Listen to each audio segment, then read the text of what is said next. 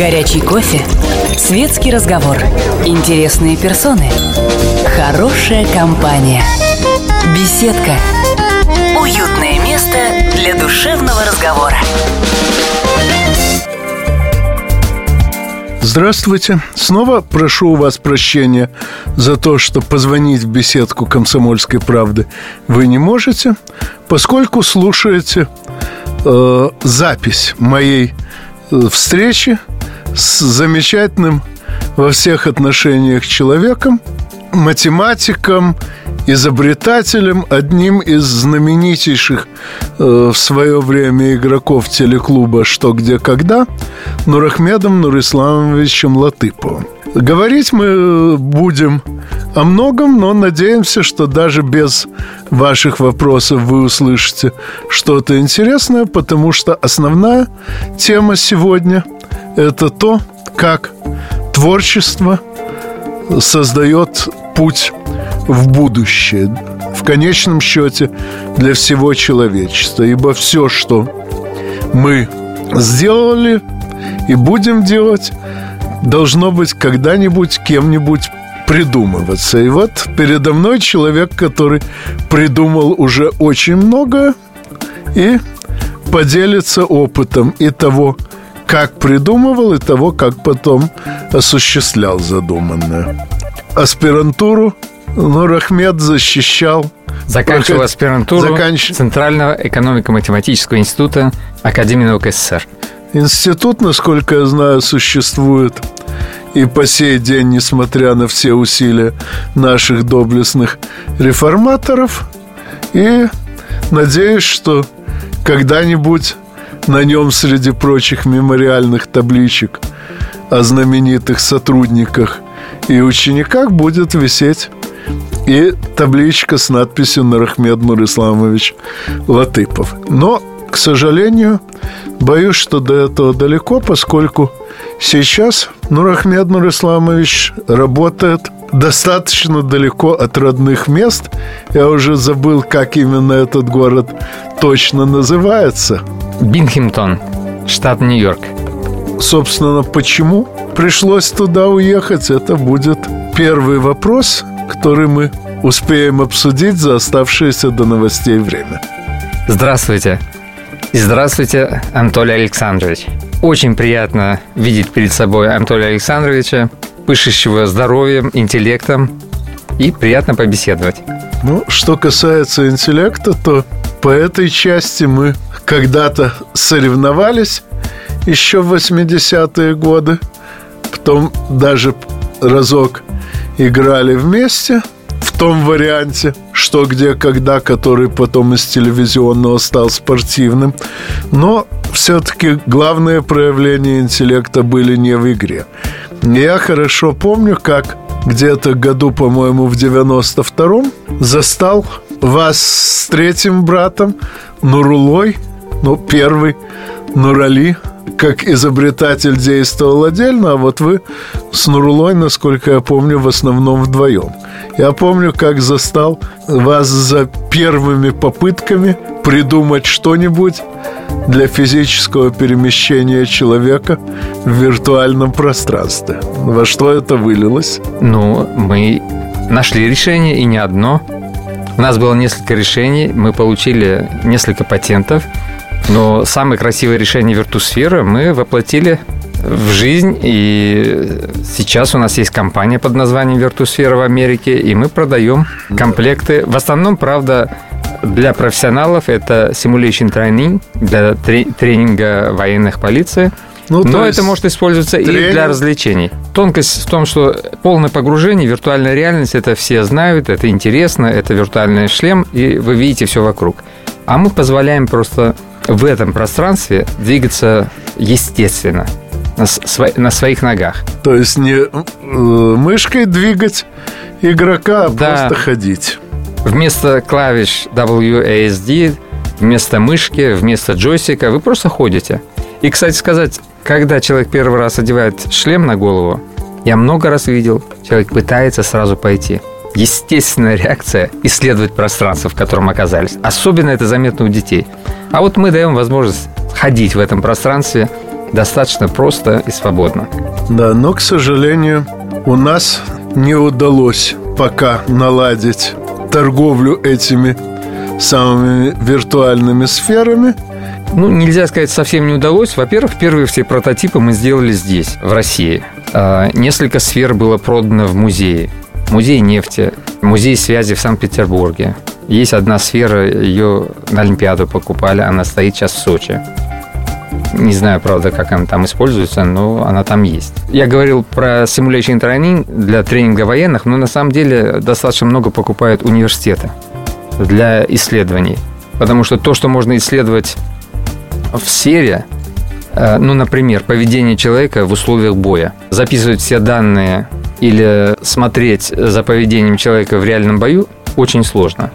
А вот если его погрузить в боевую обстановку, достаточно близкую к боевой, то, пожалуйста, в нашей сфере а можно обвешать его датчиками. Вес этих датчиков будет намного меньше, чем костюм Анатолия Вассермана. Я помню, как делали по вашему снурулой заказу на авиазаводах несколько вариантов конструкции этой сферы и в итоге добились вполне работоспособной и прочной конструкции, но тем не менее тогда не удалось набрать достаточно заказов, чтобы производство стало рентабельным. Хотя, казалось бы, уж любой клуб компьютерных игр, какие тогда в 90-х были чуть ли не на каждом углу, должен был за такое ухватиться зубами и когтями. Ну, надо сказать, что все-таки а, упиралась в обстановку именно бизнес, обстановка была слабая.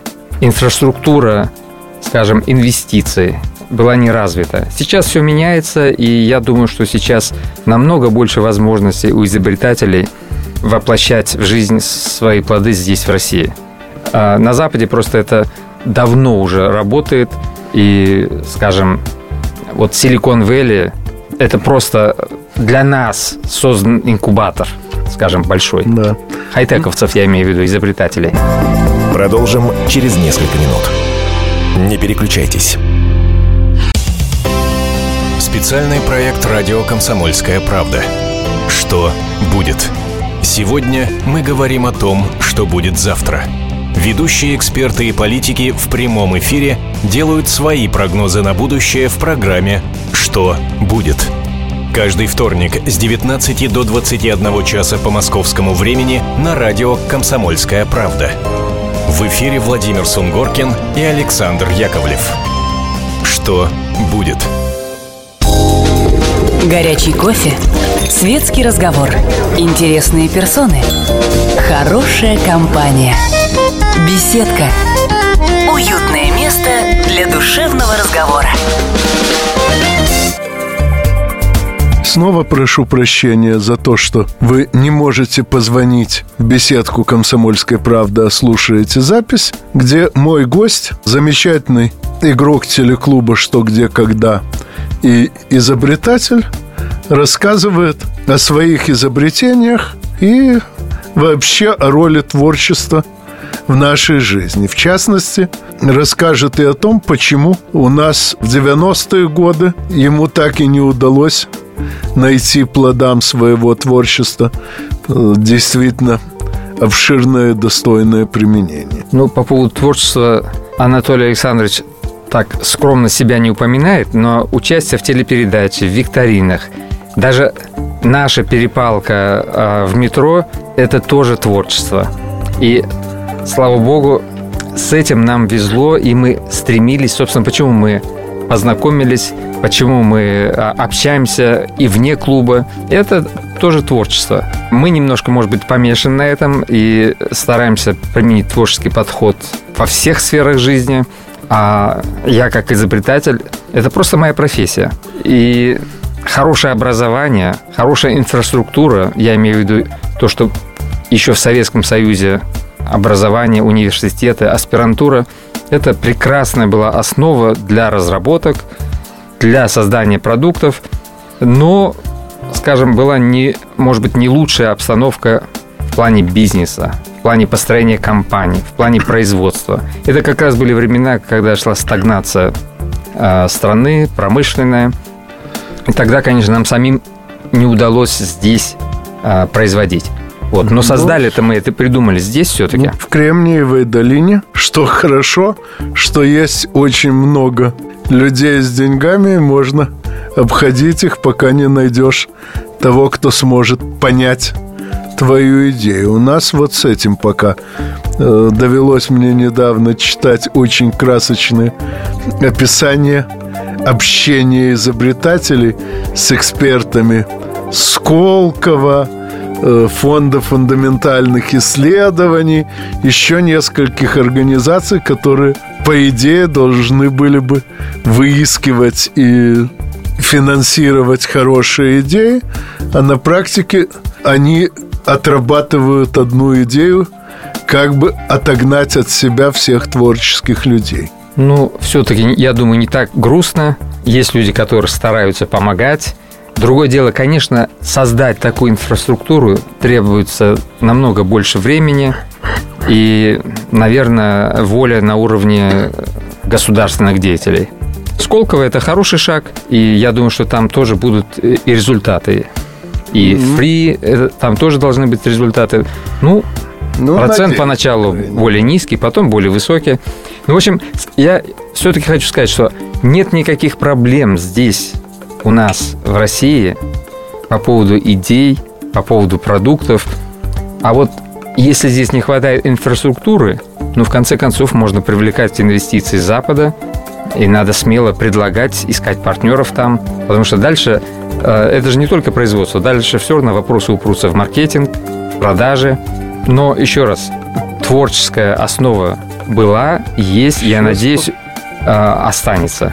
Сейчас подумал, что фактически только одно ваше с Нурали изобретение оказалось внедрено в действительно массовом масштабе система организации соревнования нескольких команд, что где когда между собой. И это давно есть. А еще у Нурали замечательная идея превратить это в телевизионную передачу. Есть прекрасный вариант превращения это в интернет-викторину с привлечением миллионов людей, с игрой, позволяющей, может быть, благодаря своему уму, совершенно потрясающий Владимир Яковлевич Ворошилов – говорил фразу «что, где, когда». Это единственное место, где вы можете заработать деньги своим умом. Так вот, у Нурали создают инфраструктуру, чтобы это можно было делать и через интернет. Ну, надеюсь, эта инфраструктура заработает еще при нашей с ним жизни. Вот, но с инфраструктура интеллектуальных игр действительно вся фактически выросла вот из этой идеи, что если у команд отвечающих на одни и те же вопросы, равное число ответов, то можно на основе статистики ответов вычислить Сложность дополнительные вопроса. показатели. Да, началось все с показателя сложность вопроса. Теперь показателей в арсенале организаторов игр уже более десятка. Но вот сама идея вычислять дополнительные показатели и первый такой показатель, это буквально на моих глазах возникла Э, летом 89 -го года. Ну, как всегда, Анатолий Александрович помнит все даты. Ну, не все, конечно, но это было очень значимое для всей последующей моей жизни дата, поскольку большая часть моих деловых успехов тоже, как ни странно, опирается на успехи в интеллектуальных играх. Возвращаясь к виртусфере и к вашему с Нурулой переезду за океан для ее осуществления, должен сказать, что я в значительной мере перестал из-за этого следить за другими вашими разработками, зная только, что их было очень много. Прежде чем переходить к ним, э, если, конечно, не секрет, сколько сейчас примерно всего э, выпущено виртусфер? Несколько десятков комплектов виртусфер продано в Америке. Ну и еще а, какое-то количество виртусфер продано в Европе, э, в России, Турция, Кувейт, в Австралию, в общем-то, по всему миру. Ну, надеюсь, что Это тоже неплохо, но главное, надеюсь, что массовое применение их еще впереди. Я все-таки очень хочу, чтобы не только вы адаптировали различные компьютерные игры под виртусферу, но чтобы и другие игроделы этим заинтересовались. Я, конечно, понимаю, что мир танков трудно к этому адаптировать, поскольку танк все-таки движется не ногами экипажа, но есть же множество других игр. Конечно, я хочу сказать, что мы слишком опередили время. Мы придумали способ ходить внутри виртуального пространства тогда, когда еще компьютеры в режиме реального времени хорошо обсчитывать не могли трехмерную графику, когда не было трехмерных датчиков, мы сами на основе гироскопов делали трехмерные датчики тогда. Сейчас совсем другая картина. Практически любой смартфон может обсчитывать трехмерку в режиме реального времени. Изобретений много, у нас около десятка только американских патентов. Все это мы патентовали и в России. На какие-то из изобретений мы даже получили, потратили средства, получили патенты в Китае, Южной Корее, Европе. Вот. Из нового, на самом деле, новое – это хорошо забытое старое. Изобретение, которое мы сделали в 1997 году, способ создания видеопрограмм, это на самом деле мы оказались пионерами augmented reality, расширенной реальности. И я могу смело говорить, что наш патент, который еще действует, покрывает процентов 20-30 всех приложений расширенной реальности. Анатолий ты, наверное, не видел, как э, прототипы видео 15-летней давности, но я могу показать виртуальное зеркало, например. Несколько компаний выпускает. Это все наше изобретение. А Google вам платит отчисления со а своих очков? У Google расширенная реальность, но они расширяют реальность дополнительной информации. Наш, у нас был ключ – это дать возможность человеку взаимодействовать с каким-то компьютерным объектом и показать другим людям, как человек взаимодействует с этим объектом со стороны. То есть это вы видите живого человека и наложенные генерируемые компьютером объекты. Это нечто вроде того, что было в Джонни Мнемонике, когда человек руками в специальных перчатках собирает в виртуальном пространстве головоломку, Близко. которая служит для него паролем. Да, но э, если э, оттолкнуться от вопроса про Google, который не совсем это то, что мы делаем, а вот HoloLens Microsoft, который они продемонстрировали несколько месяцев назад, Magic Leap – компания, которая всего полтора года, но привлекла 530 миллионов долларов инвестиций. Это вот настоящая augmented reality, это вот настоящая расширенная реальность. И это задевает и нашу технологию, на которой у нас есть патент. Мой соавтор, соизобретатель многих изобретений Нурали Латыпов как-то говорил, что да, большинство изобретателей умирают в нищете. Но мы же не перестанем изобретать, не перестанем. То есть мы продолжаем изобретать. Нурали фактически, я считаю, создал школу интеллектуального мышления со своими соратниками Сергеем Елкин, Дмитрием Гавриловым. Обучают много людей творческим Кстати, приемам. Если мне склероз не изменяет, Елкина и Гаврилова нашел именно ты. Ну, мы начинали сотрудничать, да, раньше. Сейчас они очень плотно работают с Нурали и добились ну, на мой взгляд, потрясающих успехов. Продолжим через несколько минут. Не переключайтесь. 1418 дней и ночей. 2600 километров по дорогам войны. 7 миллионов героев, награжденных орденами и медалями. 26 миллионов погибших и вечная память. История Великой Отечественной войны глазами журналистов «Комсомольской правды». Каждый день мы рассказываем, как это было. Один день из жизни страны в 41-м, 42-м, 43-м, 44-м и 45-м годах. Истории нашей победы. С 22 июня по 9 мая на радио «Комсомольская правда». Горячий кофе, светский разговор, интересные персоны, хорошая компания, беседка, уютное место для душевного разговора.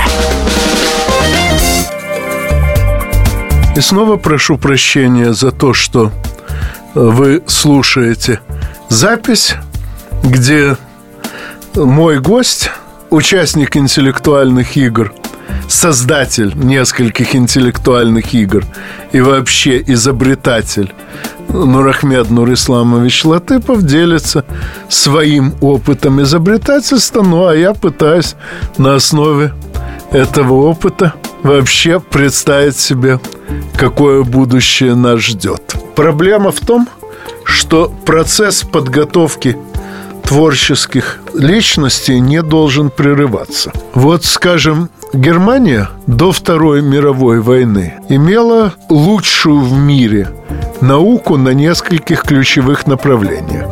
У них была, несомненно, лучшая в мире химия, лучшая в мире аэродинамика. Но после того, как они проиграли войну и на несколько лет были просто остановлены все исследования в сфере аэродинамики, они потеряли научную школу, и сейчас у них фактически своей аэродинамики нет, они поэтому вынуждены разрабатывать самолеты только в соавторстве с другими странами. Э, в химии было таким же образом утрачено очень много направлений. Кстати, значительная часть химиков, работавших на те производства, что были закрыты после войны, перебралась э, за океан, и сейчас лучшая в мире школа химических технологий американская. И то же самое школа ракетостроения, потому что американская космическая программа фактически строилась на немецкой программе СФАУ с ФАУ, собственно, и мы начинали с копирования, но мы осваивали э, немецкие технологии и применяли их к своим конструкциям. А американцы очень долго копировали конструкции целиком, поскольку у них перед войной не было вообще своей серьезной школы ракетостроения. Такие школы были только в Германии и у нас. Немцы тогда ушли значительно дальше именно потому, что опирались на другие отрасли. А вот после вроде бы небольшого перерыва реально уже лет через 10 возобновились. То есть сняты были запреты на те направления работы, что после войны заблокировали. И тем не менее, хватило этих 10 лет, чтобы разрушить целые научные школы. И я очень боюсь, что, скажем, та компания, о которой я говорил, после того, как этого руководителя заменит кто-нибудь подальновиднее, окажется вынуждена начинать все с нуля насколько вообще далеко вперед имеет смысл заглядывать изобретателю и стоит ли работать вообще над тем, что определит столь отдаленное будущее? Ну, мне кажется, вопрос вообще риторический. Конечно же, Никоим пол... образом не риторический. Очень часто говорят, что во время войны немецкие авиаконструкторы опередили свое время. Ну и действительно, все первое послевоенное десятилетие советская и американская авиационная промышленность развивалась, по сути, на запасе идей, полученных из трофейных немецких материалов. Десять лет ушло на то, чтобы все это освоить. Но почему ушло так много? Да потому, что каждое крупное прорывное изобретение должно было бы обрасти десятками и сотнями изобретений меньшего уровня. Скажем, немцы первыми исследовали свойства стреловидного самолетного крыла, но чтобы серийно выпускать самолеты с таким крылом, потребовалось еще множество исследований по части конструкций, достаточно прочных, там нагрузки распределены совершенно не так, как в прямом крыле. Понадобилось придумать способы предотвращения перетока воздуха вдоль крыла, всевозможные аэродинамические гребни и так далее, и так далее. И вот на то, чтобы перейти от чертежей к хорошо летающим конструкциям понадобились 10 лет. Так вот спрашивается, стоило ли вообще авиаконструкторам заглядывать настолько лет вперед, или же целесообразнее было сосредоточиться на мелких последовательных улучшениях? И то, и то. Конечно, нужно заглядывать вперед. Если не заглянешь вперед, не наметишь линию, вокруг не появится вот этих множество других мелких изобретений, чтобы создать инфраструктуру для реализации главной идеи. Бывает, конечно, что как раз создается сначала инфраструктура, потихонечку растут маленькие идеи, а потом вдруг взрывным образом появляется центральная идея. Думать, конечно, надо вперед. То, что мы обогнали время, ну, жалко, конечно, что вот только сейчас рынок приходит. Но нельзя себе запретить создавать все равно изобретатель идет далеко вперед, на уже обгоняет он время на 5 лет или на 100 лет, но это покажет время. Я вот могу сказать, что практически все, чем мы будем пользоваться в ближайшие 5-15 лет, уже изобретено и даже уже есть на рынке отдельными маленькими штришками. А вот что из них загремит, зазвенит и завоюет рынок, ну, уже покажет время. Ну, насколько я знаю, основные ваши с Нурлой разработки последнего времени тоже связаны с виртуальной реальностью, только в других ее проявлениях. То есть, грубо говоря, решив задачу физической ходьбы по виртуальной реальности, вы стали добиваться, чтобы она была с каждым днем все реальнее. Ну, я могу перечислить несколько. Во-первых, мы придумали способ, как дополнить виртуальную реальность запахами. Если ты идешь по цветочному полю, ты будешь нюхать, как пахнут цветы. А вот выбежал монстр, ты в него стрельнул. Конечно, ты будешь нюхать то, что внутри у монстра. Да уж. И так далее. И это все запах динамически бы менялся. У нас есть заявка, у нас есть прототипы. Мы придумали, как работать правильно с трехмерным звуком. Самый такой маленький пример. Я ну, могу сказать, что перед этой передачей я уже успел послушать один пример. Это действительно потрясает. А вот другой пример. Мы могли бы с Анатолием Александровичем сыграть в жмурке. Он в Москве, а я в Нью-Йорке. И при этом мы бы бегали по стадиону с открытыми глазами, но ловили бы друг друга именно на звук. Как мы завязываем глаза в реальной жизни, да, и на звук ловим кого-то. А можно быть на другом континенте и слышать, что рядом другой человек что-то говорит, и, соответственно, за ним бежать. Это вот, пожалуйста, еще одно применение трехмерного звука. И вот таких несколько технологий, связанных с расширенной реальностью, виртуальной реальностью, вот то, чем мы занимаемся. Я, Нурула, Нурали и наши приятели и знакомые. Я немножко завидую Нурали, своему брату Нурали Латыпову. Он занимается благородным, нужным делом. Он обучает приемам творчества. Конечно же, многие люди рождаются, и от природы у них повышенная способность к творчеству. Но это и воспитывается. Творчеству можно научить основным приемам. Ну, а кроме того, наш с тобой спортивный опыт говорит, что даже при самых хороших врожденных способностях все равно не повредит еще и хороший тренер. Конечно. И я бы посоветовал посмотреть блоги, которые ведет Нурали. Там лаборатория нелинейных решений, интеллектуальная атака. Там есть возможность почитать о приемах, попробовать решить какие-то задачи, посмотреть ответы на эти задачи и развивать себя.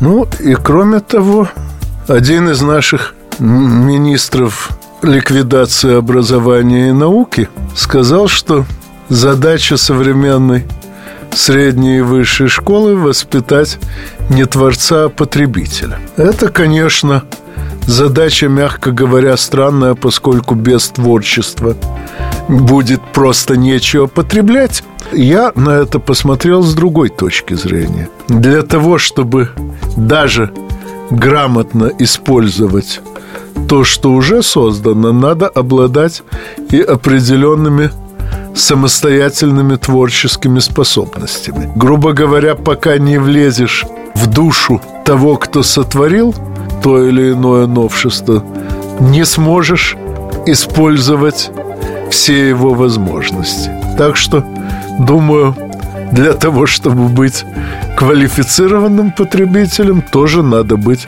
творцом. Согласен. Я надеюсь еще не раз пригласить своего сегодняшнего гостя.